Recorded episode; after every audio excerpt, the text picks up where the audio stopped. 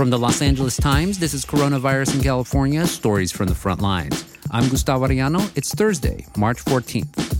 Today, Kathryn Olmsted is a history professor at UC Davis and America's premier academic on the study of conspiracy theories.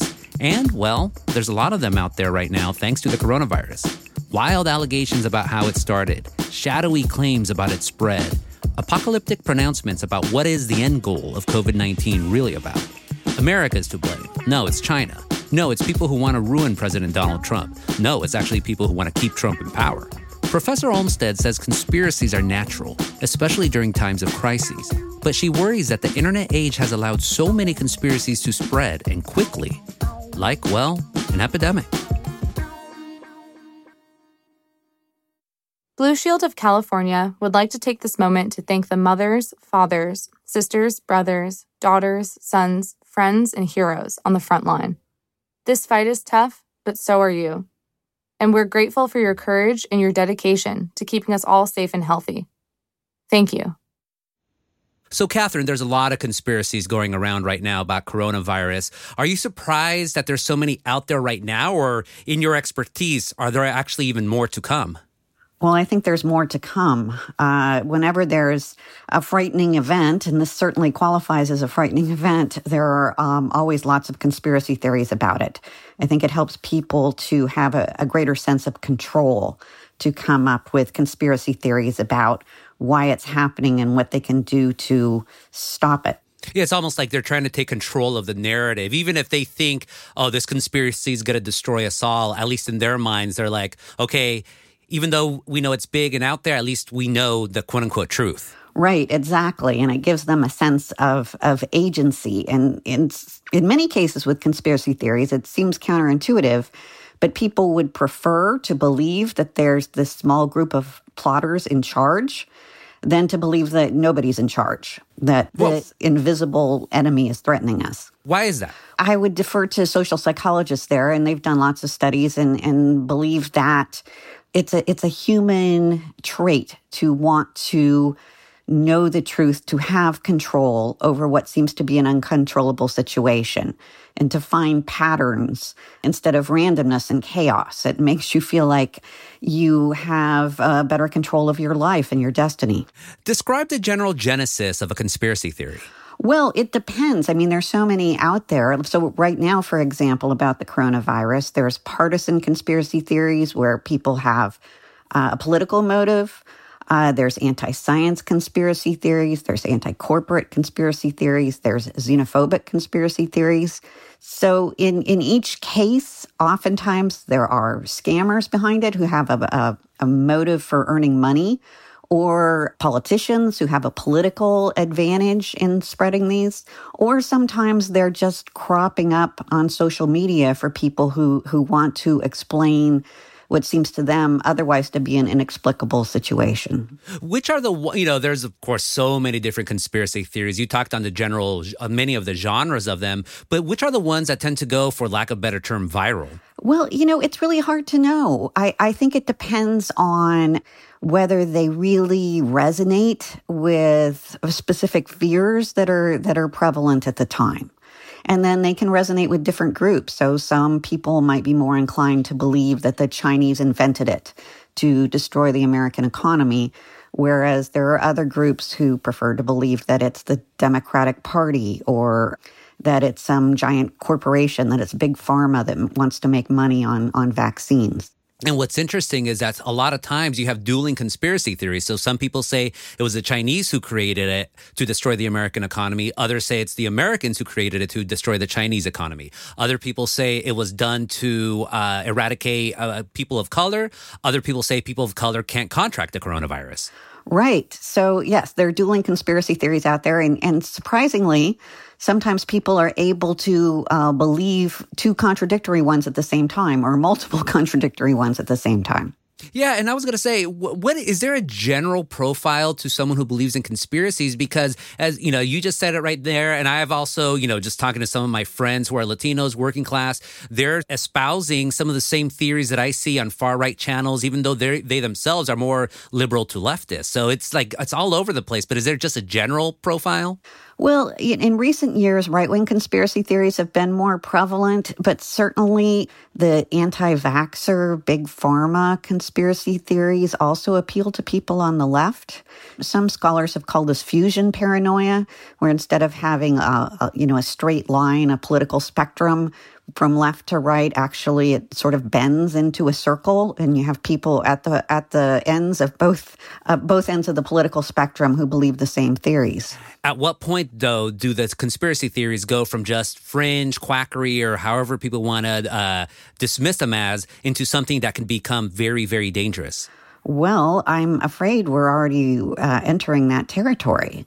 The most dangerous ones are the ones that say that the virus is actually not that bad, that it's all a conspiracy, uh, say, against Trump or to destroy the American economy. And then people do things that are personally dangerous, like they don't wear masks or they go to mass gatherings or they, you know, aggressively shake hands with people. And uh, this could uh, obviously put all of us at risk.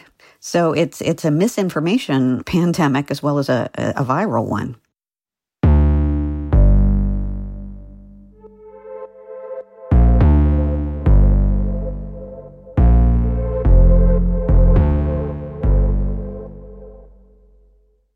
This LA Times podcast is presented by Blue Shield of California. The fight is tough, but so are you. Thank you, Frontline. This advertiser has no influence over editorial decisions or content.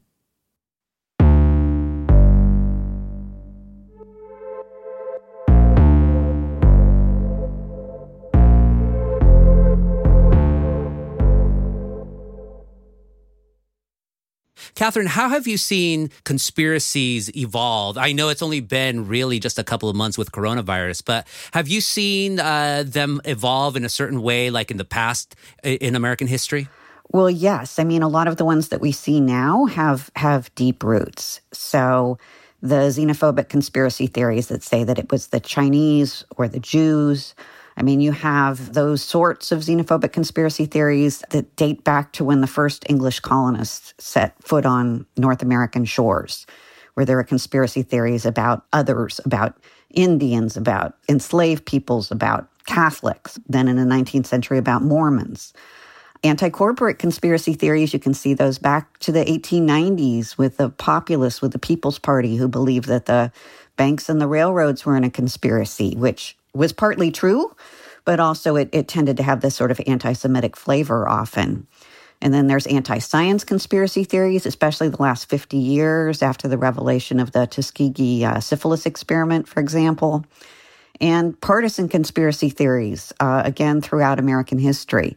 So, in many ways, we're just seeing new versions of a very old phenomenon. And then, even something like technology conspiracies, a whole scandal about 5G uh, supposedly spreading coronavirus. That's technology is always something that people have been very skittish about. Right, exactly. Whenever there's a new technology, um, people are afraid that it could change their lives in dangerous ways. What are some of the conspiracies, at least in those genres, that haven't come out just yet with coronavirus, but you expect will pop up? Oh wow, I hadn't even thought about that. There seem like there's so many. I I I haven't seen too much that it's a conspiracy by President Trump so that he can cancel the elections, but I imagine that one will become big. Is there, I mean, obviously we're living in the present moment with something, a pandemic that we haven't, none of us have experienced in our lifetime. But in the past in American history, is there a moment where you're seeing the same sort of uh, array of conspiracies popping up the way we're seeing right now with coronavirus? Well, I wouldn't say that I've ever seen anything like this before with a health crisis, but of course, we've never had a health crisis like this before. There were lots of conspiracy theories about intelligence failures in American history that lead to many deaths. So Pearl Harbor and 9 11 being the, the most prominent examples there. As far as a virus, you know, we've never had anything this bad, so we've never had so many conspiracy theories. So even during the 1918 Spanish flu, the last time we had an epidemic uh, of this proportion, there weren't that many conspiracy theories back then. Well, there were certainly, but it was much harder to spread them then. I mean, social media has just uh, made it exponentially easier for people to to spread these conspiracy theories, and also, of course, with technology enabling, um, you know, deep fake videos and that sort of thing, it's easier to fake evidence for your conspiracy theories with technology being the way it is now and disseminating so much information, is it more dangerous now than ever before when you have political leaders espousing conspiracy theories? Oh, it's so dangerous. Um, we really need good leadership right now in order to help people seek out accurate information uh, to not only protect themselves, but all of us. At the end, though, what's more dangerous? Is it from the bottom up, the conspiracy theory coming, uh, spreading across different folks, or from the political leaders going down? I think it's more dangerous when it comes from the political leaders because they have more influence and they have a bigger megaphone. And, and how do these conspiracy theories get mainstream? In other words, you have the whole anti vaxxer movement. For a long time, people were just dismissing them, oh, just a fringe movement here, here, and there. But then they start getting more and more power. So, how do these conspiracy theories gain that traction? Well, I think there certainly seems to be a connection now with uh, the spread of social media that in the past, conspiracy theories to be mainstream, they really had to be espoused by political leaders, by people in, in the mainstream media. And now with social media, it enables people to bypass gatekeepers uh, in the media and go directly, you know, peer to peer sharing of, of conspiracy theories. So I think that in part is why we're getting so many. And of course, it isn't helped by the fact that political leaders are also espousing them. What do you think is the media's best approach to covering these? In other words, should the media be trying to disprove them? Should they completely ignore them? What should we do? Well, no, I think you need to address them head on so that people have uh, someplace they can go to fact check because otherwise it just allows the misinformation to spread. What's the best way to combat them then? Well, to uh, have stories saying these these conspiracy theories are out there, and this is why they're not true. And here are links to reputable authorities, uh, scientists, health organizations that can help you understand the truth because otherwise, you know, these theories are just out there without any uh, countervailing arguments. Yeah, there's always that uh, argument that you shouldn't roll with a pig in the mud; that you should just let the pig just go out there. But I've, you know, I've always seen it the opposite that you do have to confront these things head on. Otherwise, that's when they start trumping you. Right. And it is discouraging, but I find with my students, for example, that sometimes they've heard something and they're kind of sort of believing in it. But then if I give them, uh, you know, links to reputable websites and we talk it through, that they can be convinced. I, I do believe that it is possible to talk people out of these very irrational and dangerous beliefs. And to do that, do you suggest being sympathetic to where they're coming from, to just dropping a bunch of facts on them like an anvil? What would be the best approach? Well, I think that it's important to acknowledge why they might believe these theories. I mean, that's that's what I've done a lot with my research. It's not just sort of demonize the people who believe in these conspiracy theories, but try and understand why. And so that you can come at it from that way, like, no, I understand that, you know, the US government has lied in the past and that it has uh, conducted programs that could be seen as abuses of power. And I totally understand where you're coming from. But here, let's look at Snopes.com. Let's look at PolitiFact. Let's look at some of these organizations that have these armies of reporters that are devoted to finding the truth. And let's let's look at whether the information that you have is actually correct. And then finally, what what do you think is the most out there theory that you've heard so far about coronavirus? Well, I've, I suppose it would be the QAnon uh, conspiracy theories about how there's some sort of deep state Democratic Party Chinese government conspiracy to destroy President Trump. I mean, I don't even fully understand it myself. It's so so wide ranging. Yeah, it's all over the map. Thank you so much for this interview. Thank you for having me. That's it for today's episode of Coronavirus in California Stories from the Front Lines. Thanks for listening.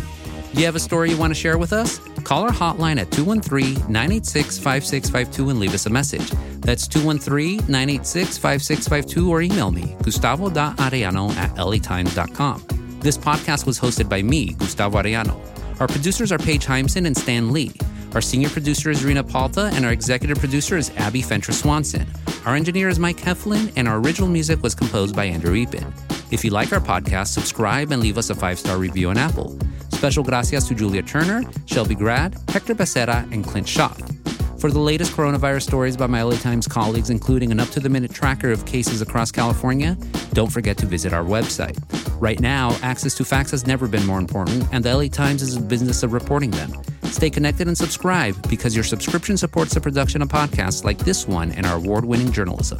Visit latimes.com slash support LA Times to subscribe. Stay safe and see you tomorrow.